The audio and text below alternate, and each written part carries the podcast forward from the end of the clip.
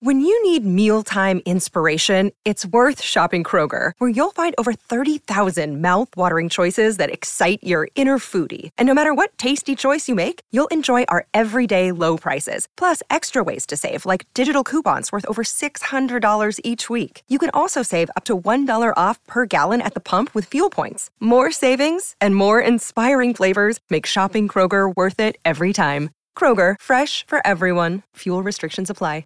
Another day is here, and you're ready for it. What to wear? Check. Breakfast, lunch, and dinner? Check. Planning for what's next and how to save for it? That's where Bank of America can help. For your financial to-dos, Bank of America has experts ready to help get you closer to your goals. Get started at one of our local financial centers or 24-7 in our mobile banking app. Find a location near you at bankofamerica.com slash talk to us. What would you like the power to do? Mobile banking requires downloading the app and is only available for select devices. Message and data rates may apply. Bank of America and a member FDIC. Hello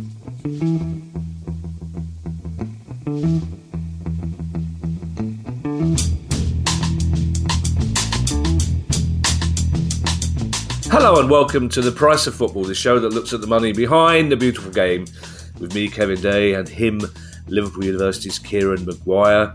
Kieran, I have to ask you this it's questions day.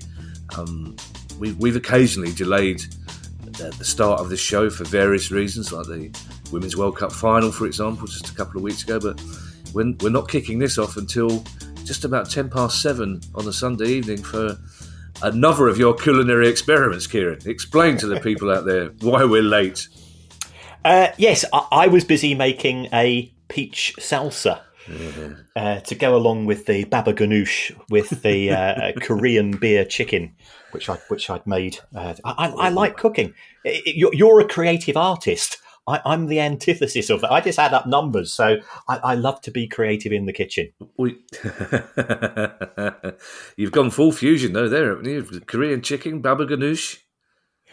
Well, because Brighton are playing in the Europa League, I got to get uh, used to uh, you know a bit of more international cuisine. I, yeah, I, feel. I wonder where you can watch those games, Kieran, on TV. Um, and congratulations to all of you listening at home who said "bless you" when I said "baba ganoush." That's the correct thing to do. Uh, yeah, my culinary day was less exciting than yours, Kieran. Who, whoever thought that drinking pints of Guinness in ninety-five degree heat was a good idea? Is uh, I know, let, Kieran. Let's face it as well. Let's a quick look at the league table with Man United having just lost. You're in sixth. We're in seventh. I don't think there's ever been a time when we've both been in the European positions, not even the day before kickoff alphabetically. this is all quite exciting, isn't it? Absolutely wonderful. Yes, yeah. And good result for your guys today. So so well done. First half was one of the dullest first halves of football. even in the second half, only Palace could make a five goal thriller slightly dull. Uh, but good good draws for you. I mean, you got the dream draw here and you got Amsterdam. Basically, that's what you wanted, wasn't it?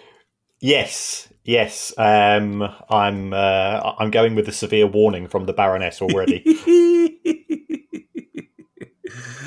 Uh, okay, let's get on with some questions. We've got some crackers as always, and our first one comes from Mark Collins. And Mark Collins is voicing what I think a lot of fans say that, that even though we've got one of the most amazing sets of stadia in the Premier League in this country, Mark gets really frustrated at matches because he can't get online at half time. I was wondering how much it would cost a club with, say, a 30,000 seater stadium to provide good Wi Fi connection for all fans, and if the commercial benefits of being able to directly market to the fans would offset the cost although perhaps Wi-Fi will be obsolete before you get around to answering this answering this question. Always, I love the little stiletto at the end, right? The little rapier, little sucker punch with a sharp object. Well done. That's definitely in the harsh but fair category there, Mark. Um, I, I spoke to my friend the skunk who works for one of the um, internet companies, and he said, "I dread to think what sort of internet company he works for, if that's what if that's what it's called." yes, um, and he said it's it's simply a problem is, is that the technology just isn't quite there as yet. Um, they're, they're fully aware that fans are all piling onto the internet at the same time and and the strength of the routers especially given that it is an outdoor environment simply can't cope with 30, 40, 50, 60,000 people all trying to access simultaneously.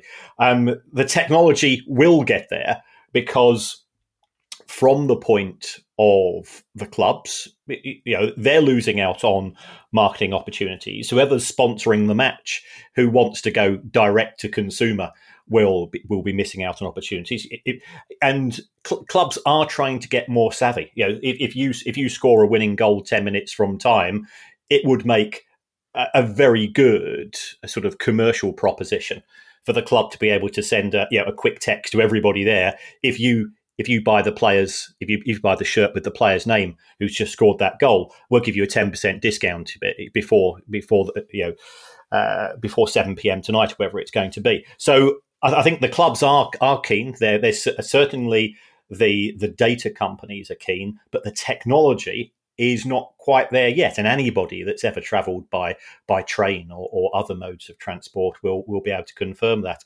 Um, we we pay a lot of money. We, we, we pay premium rates for internet coverage, but I think it could be argued you don't get a premium product in return.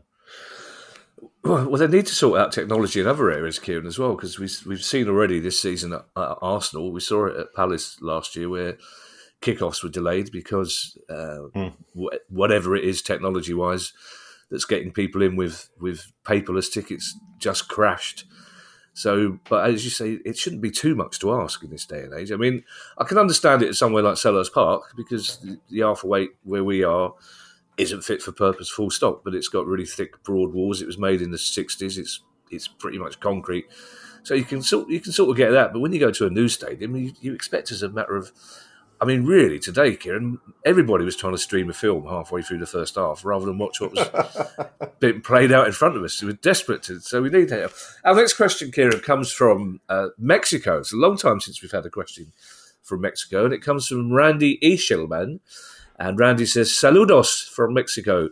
I was wondering about broadcast rights, says Randy. The Premier League sold broadcast rights in what they call LATAM the Latin American companies of Costa Rica, El Salvador, Guatemala, Honduras, Mexico, Nicaragua, and Panama to a streaming only provider, Paramount Plus Latin America. Internet access across these seven countries averages out to only around 65%, and therefore excludes some 63 million viewers in these football mad countries. Also, for those of us with the internet, it's often too slow for reliable live streaming. As broadcast rights go, is there a metric that the EPL uses to evaluate the size of the check received for a streaming only broadcaster versus potential loss of slash inability to reach X number of viewers? And do the on field advertisers have to be made aware of any differences in subscribers? So it's not just here we're having yes. internet connection problems. Right. Uh, well, first of all, th- thanks for thanks for getting in contact, uh, Randy, all the way from Mexico. We didn't know we had visit, uh, listeners there, so uh, uh yeah, thoroughly uh, thoroughly chuffed. As far as the Premier League is concerned, all that matters is the size of the check um, especially for a market which it would not be probably in the top four or five. If you, if you take a look at the US market, if you take a look at the Scandinavian market, they're all huge, some of the Asian markets as well.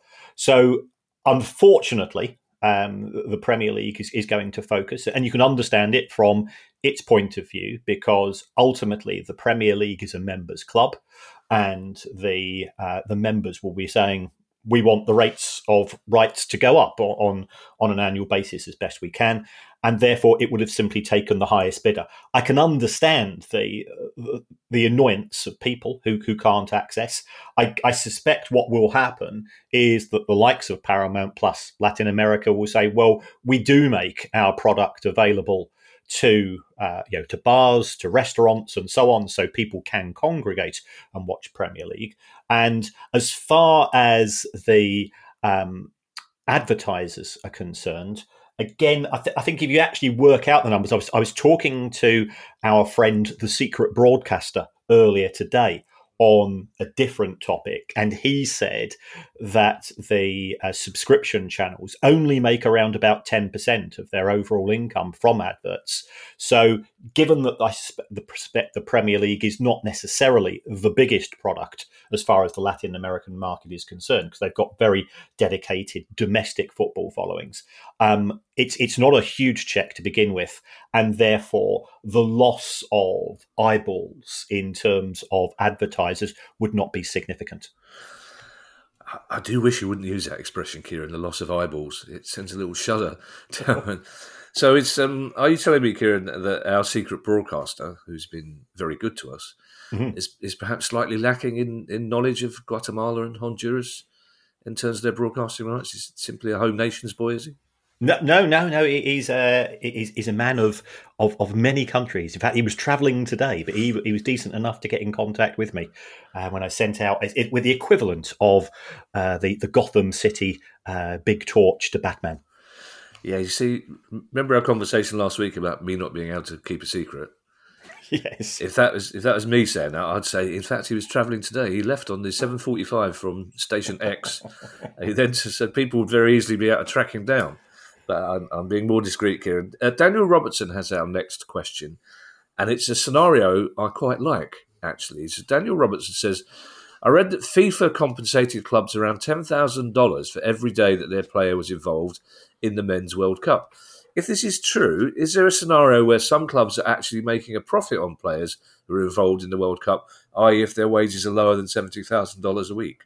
That's right. It, it's it's a flat fee as far as FIFA are concerned. It's it's a it's a flat compensatory fee, and it also started before the World Cup well, before the World Cup commenced itself because teams were being put together in the squads and they were uh, playing some sort of pre uh, pre-tournament friendlies and so on. So I think uh, I think the payment actually started around about one to two weeks before the competition and then it went on through the competition. So um, there are clubs as, as low as League Two um, who had players who were uh, participating in the FIFA World Cup. I know when I last spoke to one of the clubs in League Two uh, about this issue, they were still quite miffed because although FIFA are obliged to pay them, they've not got round, certainly hadn't got round when, when, I last spoke to them, they hadn't got round to, to physically paying the money that was due, given that the World Cup took place in November 2022. Uh, that does seem to be quite a poor show. So I'm hoping that they will have speeded up the processes by then or by now. Our next question, Kieran, comes from James Poulin, or perhaps Poulin, who knows? Let's go for Poulin. Uh, although, actually, no, let's go for Poulin because it's about European finals. James says, My question is about European finals, which I've just revealed. How much does the club, city, or country who hosts the final pay for the right to do so? Right. Um, for this, I went on to the, uh, the, the london.gov.uk website, which on the sunniest Sunday of the year, uh, it probably isn't a very sensible thing to do, but it didn't stop me. And um, London or Wembley did bid to host the 2023 Champions League final. Clearly, it went elsewhere in the end.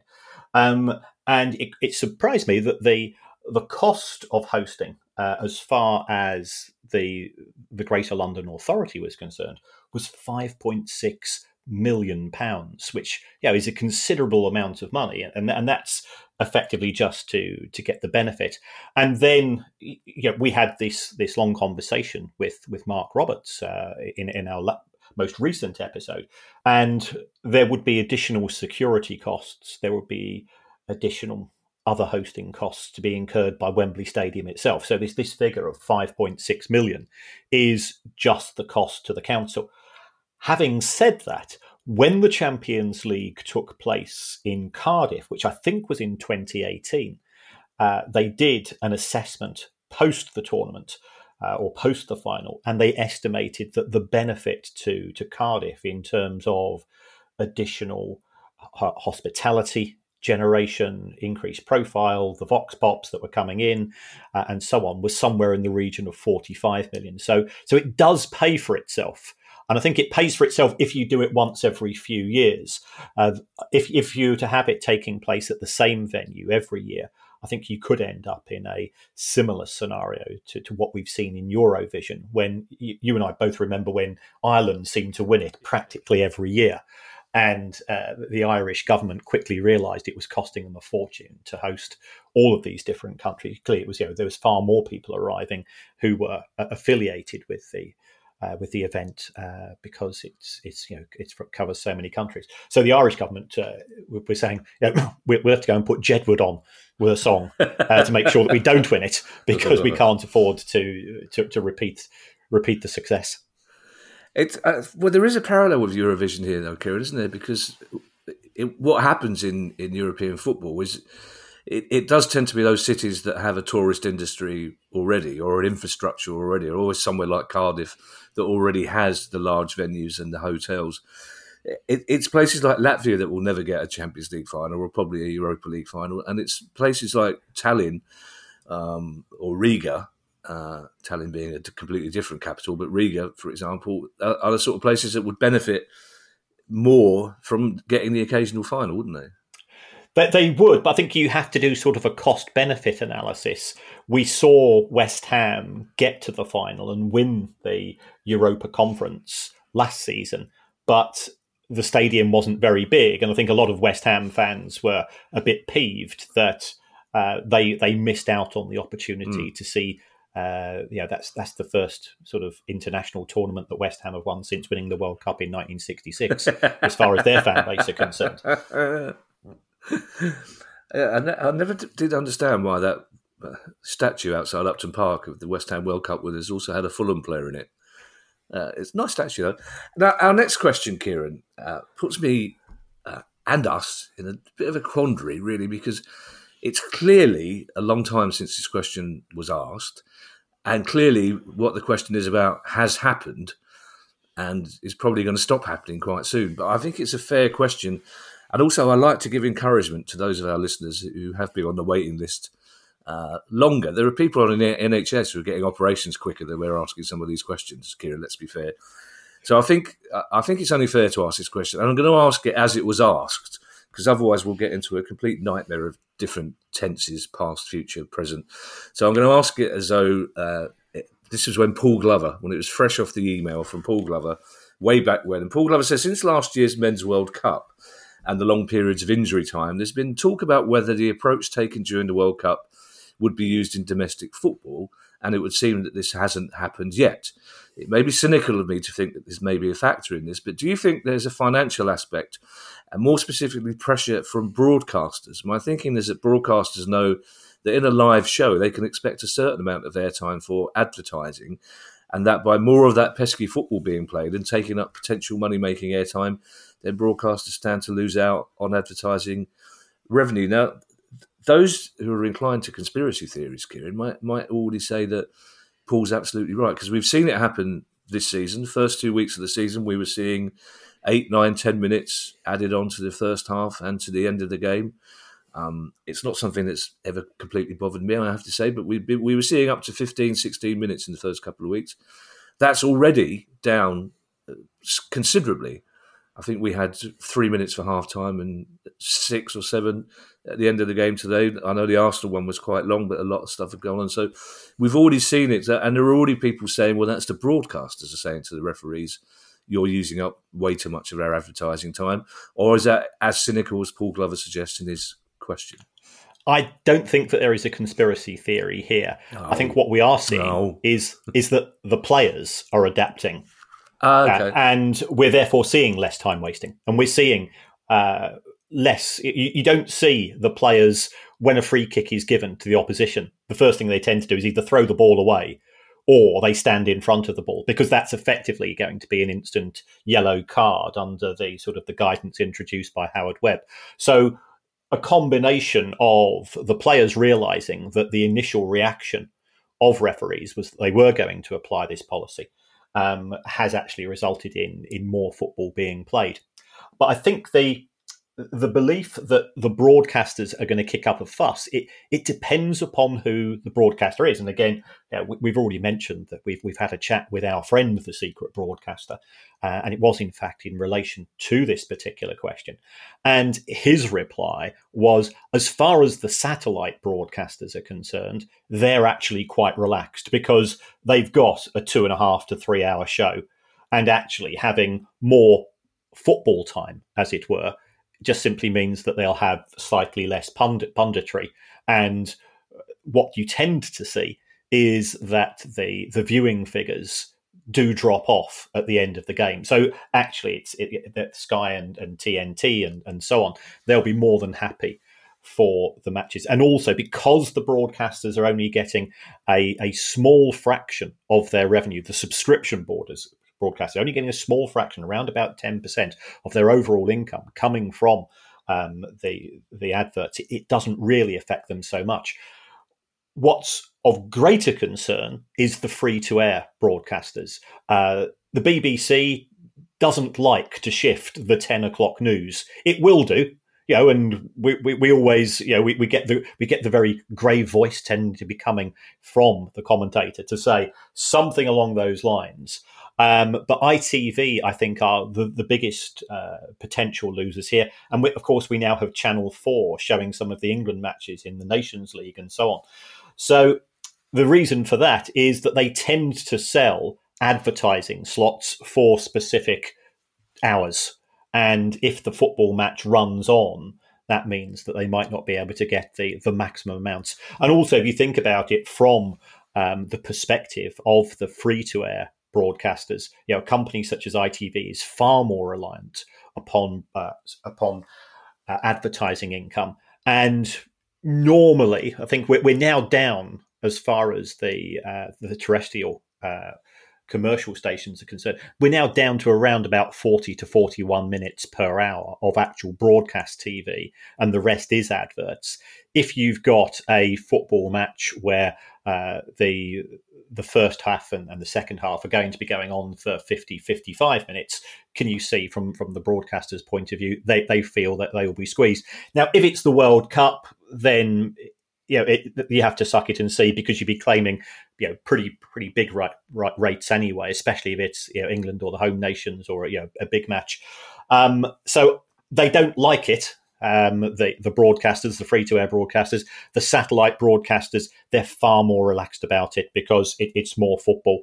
And if it delivers the level of excitement that we saw at the end of the Arsenal versus Manchester United match today, then it's great for them because you know the the no- it creates a noise in its own rights as far as social media is concerned, and know that can only benefit as you know Sky or TNT when they are putting out uh, their uh, clips on YouTube and uh, Twitter and so on. It's interesting, Kieran, because a BBC hour is already ten minutes longer than an ITV hour, uh, an ITV hour is 48 minutes of, of TV on the BBC. It's 58 minutes. So, like you say, when ITV have got games, they are being squeezed. I'd, I'd be interested if you could ask our friend, the secret broadcaster. It's really difficult for me not to say his name. I'm being very good here, Kim. If you could ask our friend, the secret broadcaster, whether or how much research has been done into. We, we know that people tend to watch big games uh, if they're on both ITV and BBC, especially England games at the same time, World Cup finals, etc., semi-finals.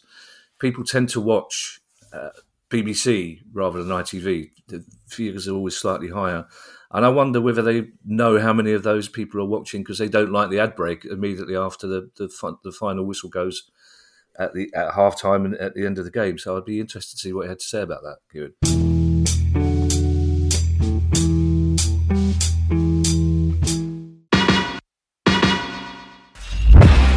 I'm Steve Lamacq, and every week I'm joined by Music Ally's Head of Insight, Stuart Dredge, on The Price of Music, the weekly podcast all about the money behind the music industry. In each episode, we discuss the very latest goings on in the music business and dig into the finances behind the big stories. So, whether you're a music lover who just wants to know more about what really goes on in the industry, or you're an aspiring musician, manager, or label owner who wants some inside knowledge on how Spotify's financial model really works, or what the future holds for independent live music venues, this is a show for you. Subscribe to The Price of Music in your podcast app now. See you soon.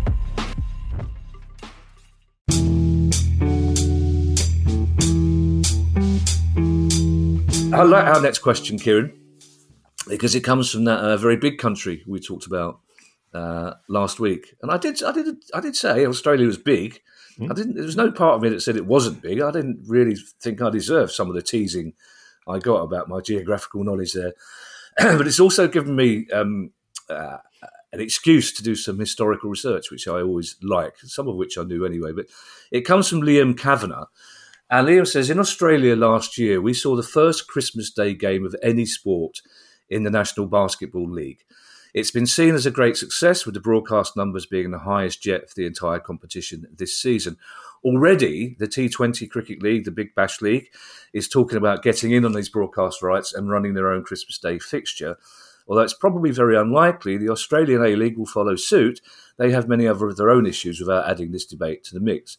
The USA has done this for quite a while in both basketball and gridiron. How long do you think, if ever, it will take the Premier League, or in the absence of the Premier League, the EFL, or any other football taking advantage of the dead air of Christmas Day and start playing games on Christmas Day? it's only the last game I think it was 1965, Kieran. We used to play, in fact, during the 50s, there used to be a Christmas Day, Boxing Day double header.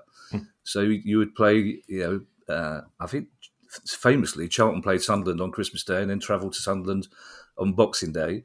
Um, of course, even more famously, Kieran, you all know this, and this is one of the reasons I really like this question. Uh, Brighton lost 18 uh, 0 to Norwich on Christmas Day in 1940.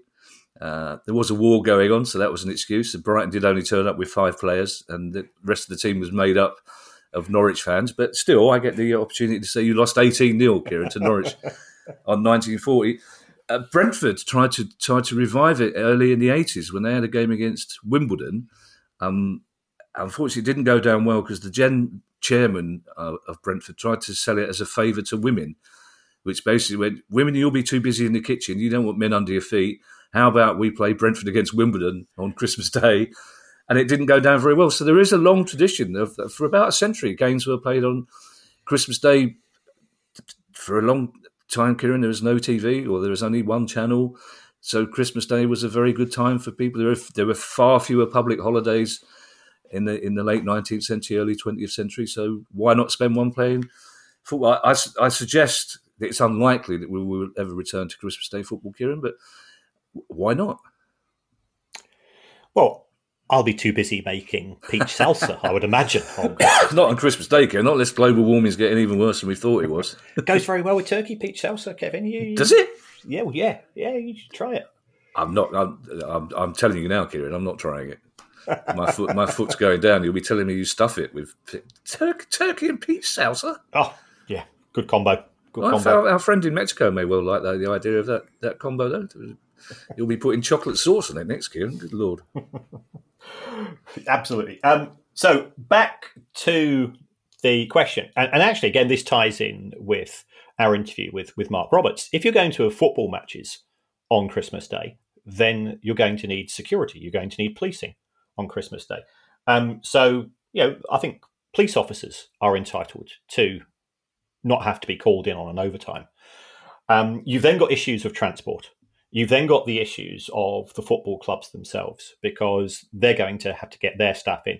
And you know, we know historically, as far as Boxing Day matches are concerned, they'll often will be you know the first match will often take place at midday. Uh, I, I, can remember one one uh, Boxing Day uh, actually seeing two football matches in a single day in London. I, I, went to see Brighton lose at Chelsea, and then went to see uh, I went up to Highbury to see Arsenal play Southampton. So it, can it can be done as far as uh, the the facilities are concerned, but. For, for me, you know, and, and I'm not, not being critical of Liam here. He's used this phrase, "the dead air of Christmas Day." Well, Christmas Christmas Day should be for families, you know, and football has football now dominates the cricket season football now dominates uh, rugby. Football now dominates every other sport, and perhaps perhaps actually having 24 hours off from football is is good for us. Um, the broadcasters, you know, they they've got families, so you know, who wants to do the punditry on on Christmas Day? And um, you know, and, and Gary Neville and Jamie Carragher and, and you know everybody else uh, for for both uh, TNT and Sky. You know they they do they're entitled to spend a little bit of time with their family as well, and the players. You know historically, what has been the case is quite often if the players aren't travelling to if if the next fixture isn't too far, the players get the opportunity to spend time. With, with their families, yes, they'll go in for light training on Christmas Day and, and then spend a few hours with you know, the partners and the kids and the parents and so on. So, can it be done? Yes. Is there evidence that you'd get a big spike in viewers? And ultimately, I think this would be the ultimate driver. I, I, I, can only presume that the Premier League and TNT and Sky have have done their estimates of the level of interest, and they probably said we don't think there's there's enough to to warrant it. Um, and you know, do do you really want to be getting up at seven o'clock on Christmas Day morning to travel to a football club? Because we should be opening our presents with exactly. friends and family and loved ones. I, will tell you who would do it, Kieran. Martin Keown. He'd do it. He'd do Christmas Day. He'd, volu- he'd volunteer for, for TNT and for, for BBC. Yeah, I'll do both. Um, oh, there, there is something though, Kieran. About I mean, the Boxing Day game is is special, isn't it? I don't think anybody would want to to mess with that. I mean, I imagine no, no. I imagine knowing how you are with the uh, fixture computer. I imagine you're at home every year on Boxing Day. I imagine to a team uh, in the bottom three of the table as well. I'm I'm guessing we very rarely are, but there is something about that. I wouldn't want I wouldn't want football on Christmas Day. Boxing Day is perfect. Perfect. Yes. Yeah. Good um, recovery day. Martin Avery, he said good recovery day like with elite athletes there, Kieran. oh, I, I, the amount of Pete Souser I had yesterday. I'm, also, it's also the best day to take your book that you've got for Christmas into the toilet Boxing Day, isn't it? You've, you've got an excuse to be in there for 40 minutes, uh, which is something you can all do with a book that's coming out very soon, everybody. Mm. Uh, Martin Avery has our next question. And Martin has some questions around player data that he's hoping we can shed some light on. How much do clubs spend on player data gathering? For example, a Premier League club like Liverpool, renowned for being big on data analysis, to a Championship club like Bristol City. Martin says, I'm a Bristol City fan. Or a League Two club like Leyton Orient. Is it possible to separate this kind of expenditure from clubs' financial records? Right. As far as the vast majority of clubs are concerned, there is, there is no detail with regards to the amount that they, they will be giving to the likes of Opta and uh, you know, the, the, the, other scouting organisations. Um, a club such as Liverpool will have an internal data analytical team. Uh, Manchester City uh, requ- uh, recruited somebody from Harvard University with a PhD in astrophysics to do their calculations for them. So th- these are, yeah, I'm I, I'm I'm I'm nerdy. i will be the first to admit that, and and I, and I, love a spreadsheet, as you know. But these are mathematical geniuses that that are are crunching the data. Um, so you will have the internal costs and then you will have the external costs. Now, I suspect for a club outside of the Premier League, they're going to be mainly using the benefit of the the data organizations who will sell the information. And I think you've got to be a little bit careful about how you use it. You know, it's it's a bit like if, if somebody gives me a piano, it doesn't make me a piano player. So it's it's exactly the same with data. I, I, can I can I can produce a balance sheet and I can give it to somebody, but I say, well, well thanks very much. It doesn't mean anything to me. So it, it's having people who understand the numbers, which is absolutely critical as well. Some clubs don't want to go down that route. You know, the manager might put up resistance because the manager wants to be independent of the rest of the club when it comes to talent recruitment and retention. Uh, he says, "You know, I like this type of player. This is how we're going to play, and I don't want the club interfering." And that that that psyche still exists to a degree, but it's it's disappearing.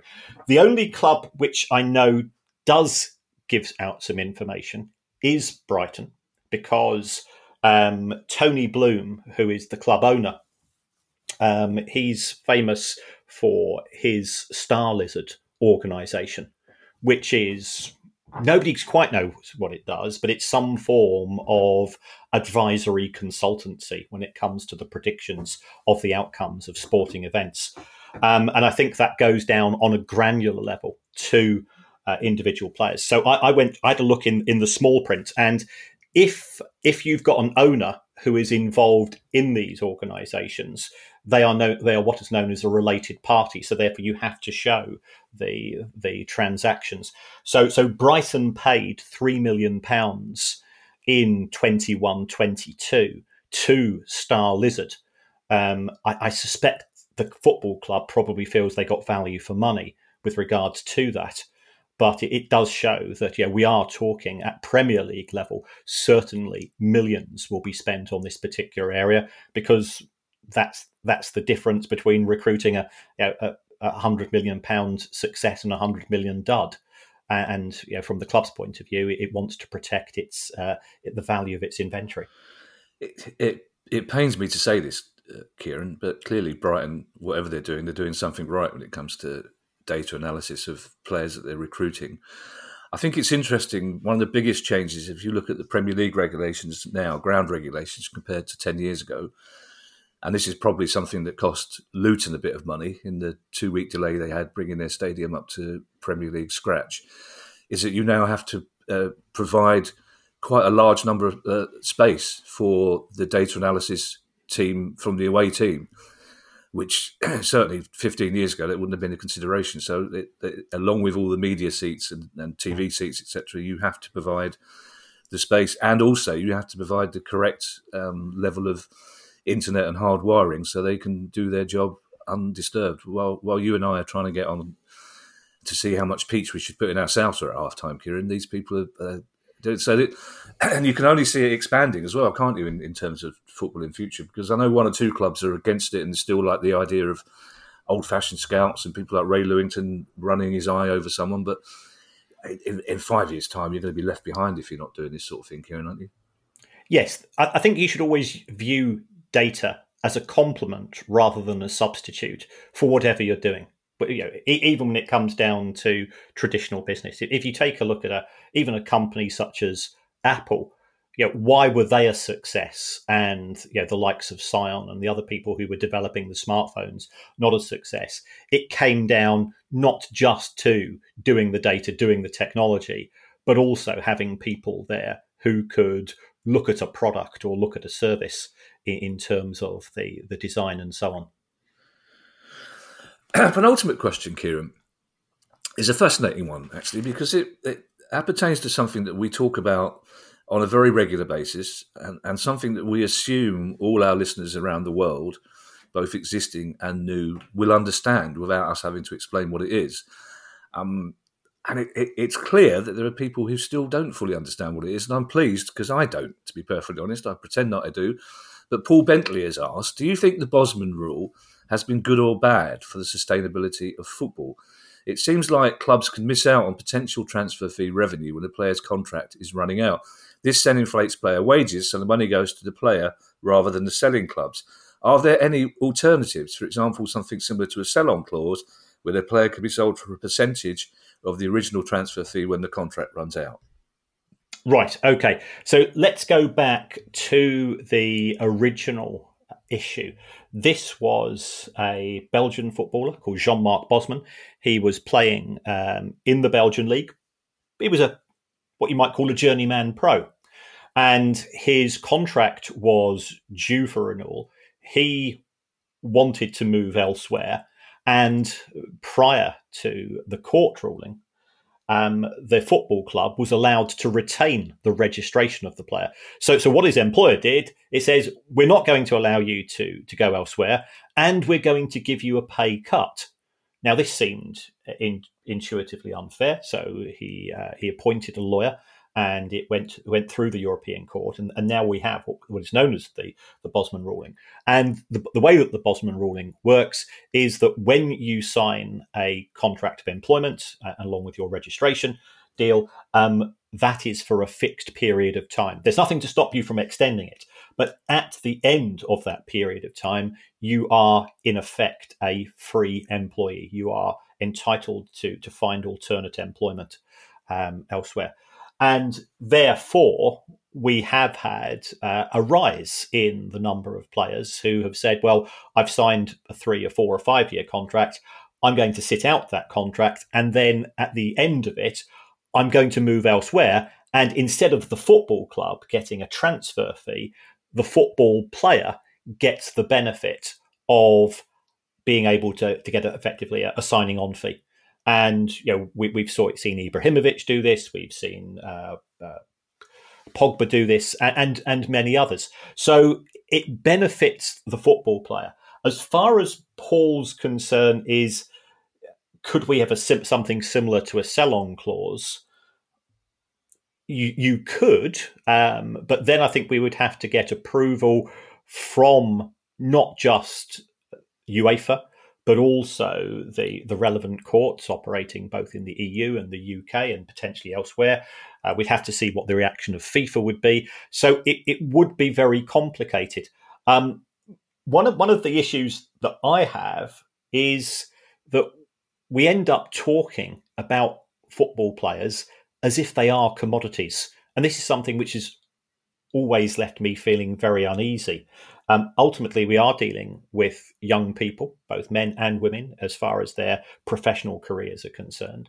And if I wanted to move elsewhere, then I, I, could do so by just giving you know the, the, requisite amount of notice as far as my job was concerned. And, and yes, yeah, I might be put on gardening leave depending upon uh, the nature of the job, but I still have to be paid for that period of gardening leave. So, so we do treat footballers in a, in a unique manner, um, and therefore, I, th- I, think there is a case for saying that that they do get a fair amount of protection from the Bosman ruling, as do the clubs themselves, because um, otherwise, you know, how how do you get rid of a member of staff?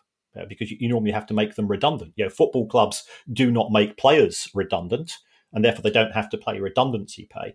So it, it does work both ways.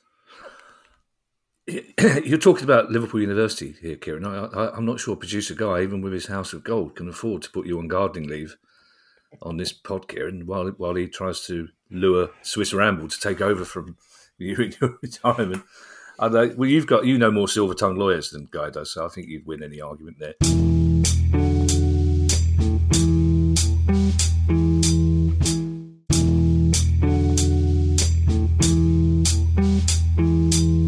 Our last question, Kieran, comes from uh, John Vince.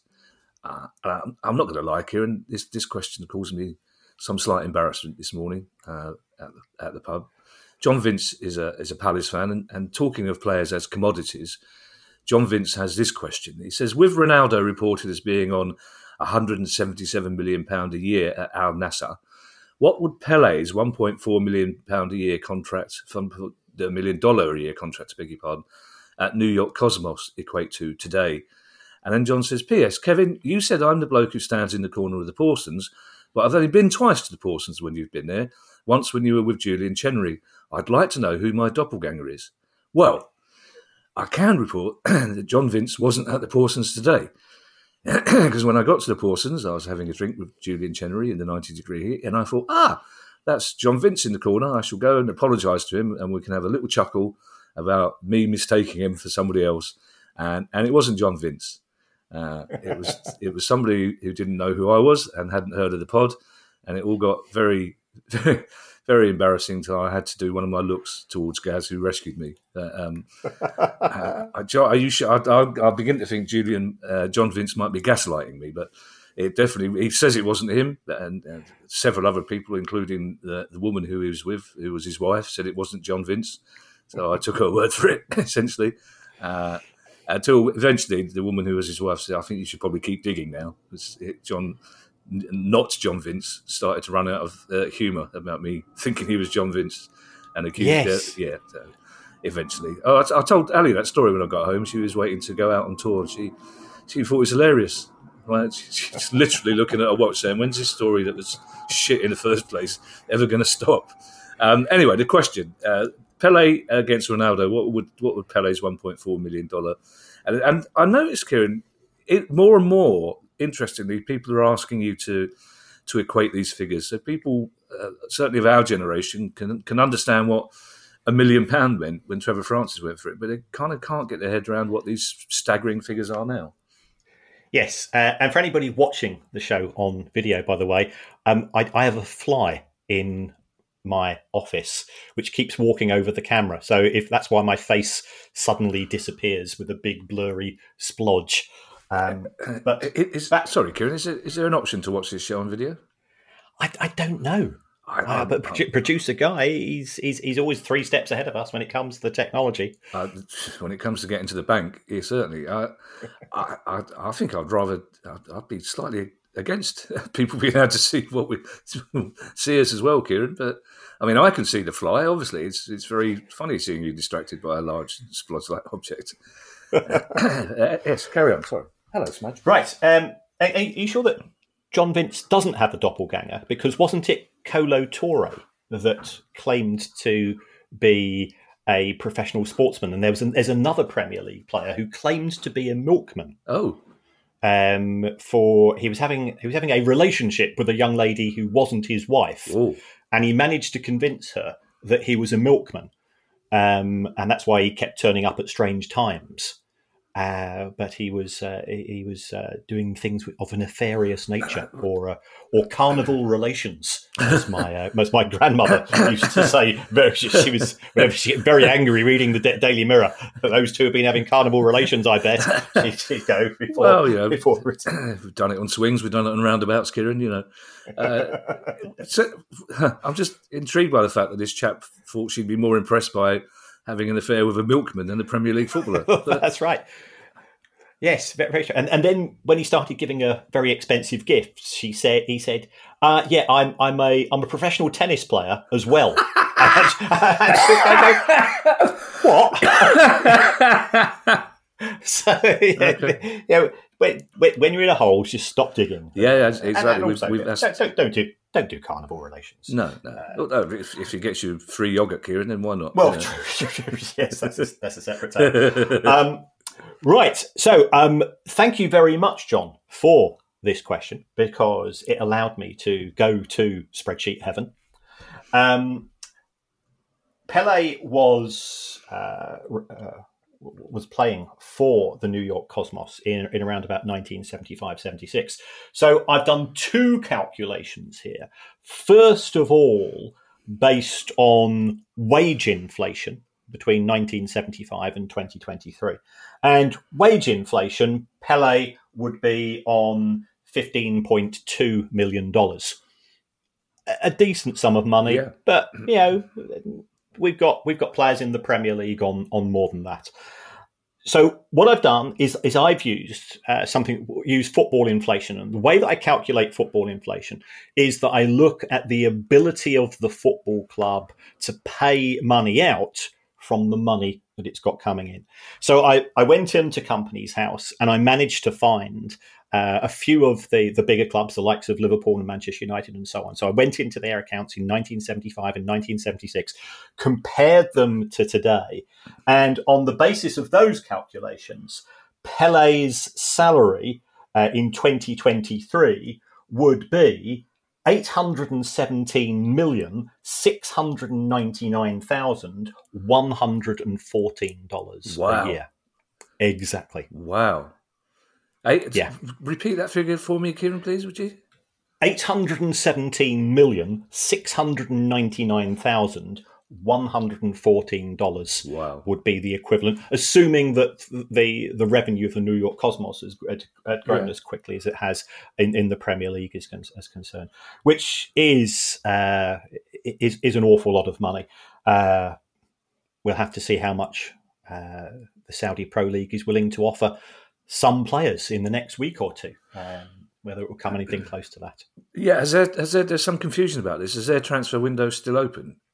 Yes, it is. It's it's. Uh, I think it's open until about the seventh or the eighth of September. So they've they've got uh, a, a, week of uh, mischief making and ne'er do welling, should they so desire to go down that route, oh, and, right. and, attracting players from the Premier League. Oh, right, that's interesting. Cause and, elsewhere, and elsewhere, and elsewhere. Cool, but there was some discussion on this today as to whether, and I didn't know the answers as to whether uh, the fact that our transfer window uh, was closed. Some people seem to think that meant that you can't, you couldn't buy people from the Premier League, but you still so, no, so, no, you, the, the Premier League cannot buy players. Okay, right. So, Liverpool, but the Saudi Pro League can.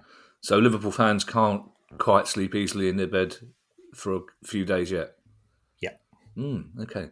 Thank you to everyone who's donated to the pod via our Patreon page. If you'd like to make a small monthly contribution to the pod, that would be very kind of you. And you can do so by going to patreon.com slash price of football. If you have a question you'd like answered on the show, email us at questions at priceoffootball.com. And if you'd like to pre order our new book, Unfit and Improper Persons, or one of our other books, or get yourself a Price of Football t shirt, you can go to our new look website at priceoffootball.com. We will be back with our news pod on Thursday. And in the meantime, I shall hand you over to Mr. Kieran Maguire for his customary farewell. Well, thank you, everybody at Patreon, and uh, those of you that uh, that tuned in for our first Discord. It was it was great to chat to you on that it as was. well. Um, there are many ways of, of supporting the show, uh, and we are looking forward to meeting some of you uh, when the when the autumn tour is crystallised. Uh, but we've certainly got dates as far as Salford Lowry and Blackpool are concerned with others to follow. There's another way that you can support the show, and that's to give us a review. And apparently, according to producer guy, it helps us as far as algorithms and metrics and convincing the guests that we are legitimate and not just a pair of chances from South London. Um, so, it, by all accounts, it, it doesn't matter what you say. You could even say you would rather have the show presented by Mike Dean, who's perhaps not the coolest person on the planet, and Chrissie Hynde, Oh. who I think is the coolest person on the planet. Oh, she wasn't. She was fantastic at Glastonbury, wasn't she? Yeah. Yeah. Well, let's let's let's bin Mike Dean and just have Okay. let's just have Chrissie Hynde doing it because we just get. In fact, Chrissie Hynde's probably got issues with Mike Dean as well. I imagine over various VAR decisions that she's done to annoy done to annoy. And VAR's working really well, isn't it? Um, I wonder how much that costs Chrissie Hynde. Is, oh. Oh, see, that's how to get a man of a certain age just just drifting off to the inevitable conclusion. No, I didn't. That sounded worse than it was. Um, bye, everybody. Bye. The price of football.